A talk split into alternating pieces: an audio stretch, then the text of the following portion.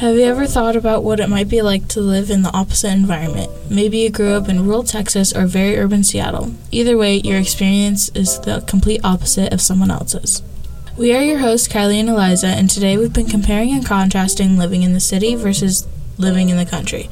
We interviewed some of the staff at our school to find out the core differences and see their point of view.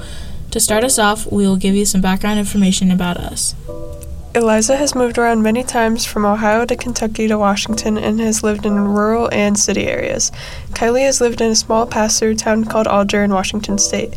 The two staff members from our school we interviewed were our nurse Tessa, who grew up in very rural Alaska, and Miss Peyton, who worked in Portland and San Francisco for many years. First, we heard about Miss Peyton's experiences on finding a job. So when I decided I was going to move to San Francisco, I was lucky to be able to set up some job interviews.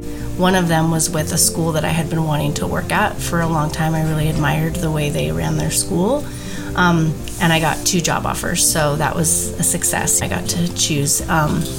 And then when I moved back up to Washington in 2015, I had a really hard time finding a job.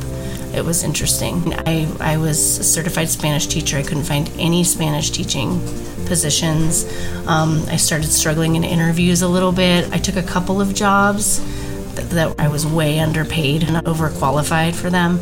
So it took me a minute to find the job here at Burlington Edison that's a good fit.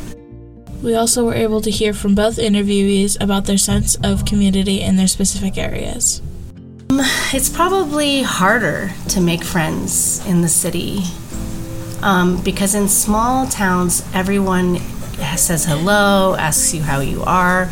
I enjoy the anonymity of the city. I like to take the train and walk by people, but on the train and out in the world, like, people just do their own thing. They're not rude necessarily, they just don't really care what you're up to. So here, I definitely feel a sense of community. Alaska was, you required to have your community because we were so rural. Like, you could only get there via, a snowmobile. And, my school was K-12, and there was, 60 of us. It was very hard to get social interaction. One interesting thing is my mom worked at a wolf rescue. That's why we lived out there. And so, my best friend was a wolf. And it literally, babysat me and pulled me on a sled, and that was my friend. Miss Tessa shared with us what it was like growing up, along with how you had fun in her town. I like the wilderness, lots of animals. It's really pretty. You get a lot of sunlight. We hunted, and I played with my dogs, and so my school had an ice skating rink. So we could go ice skating all the time. So there was that kind of stuff, and there was one local store. But I remember just making a lot of friendship bracelets and reading. We asked about their own personal pros and cons for cities and towns. The pros of living in a city are definitely the diversity.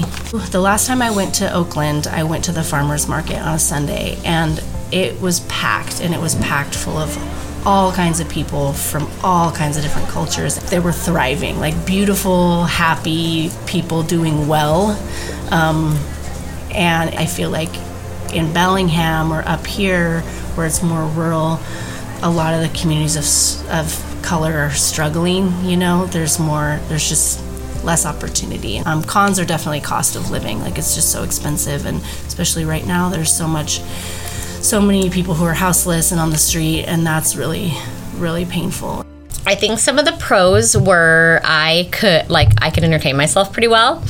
I did have to learn how to live without we didn't have plumbing, so we had to gather water, and then there was, our shower was a sauna.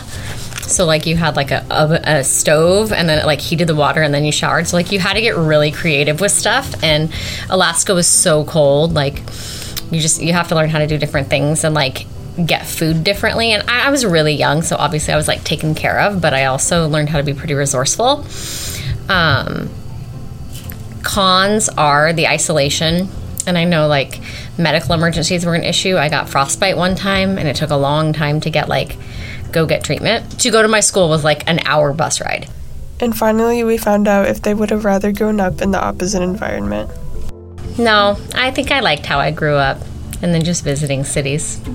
That's hard because my parents made a very conscious decision to move us from the city to Bellingham. So I was born in Oakland and grew up in Bellingham. And I had a really good childhood. Like, I got to run around and ride my bike, and my dad would whistle us in when it was dark. And so I think I'm lucky to have had that experience. And after teaching in San Francisco, I definitely learned a lot about the struggles that my students went through, just like safety on the way to school, you know, living in communities that were gang impacted or had, you know, crime. I think it would be like kind of ignorant for me to not recognize that my childhood was easier because of that.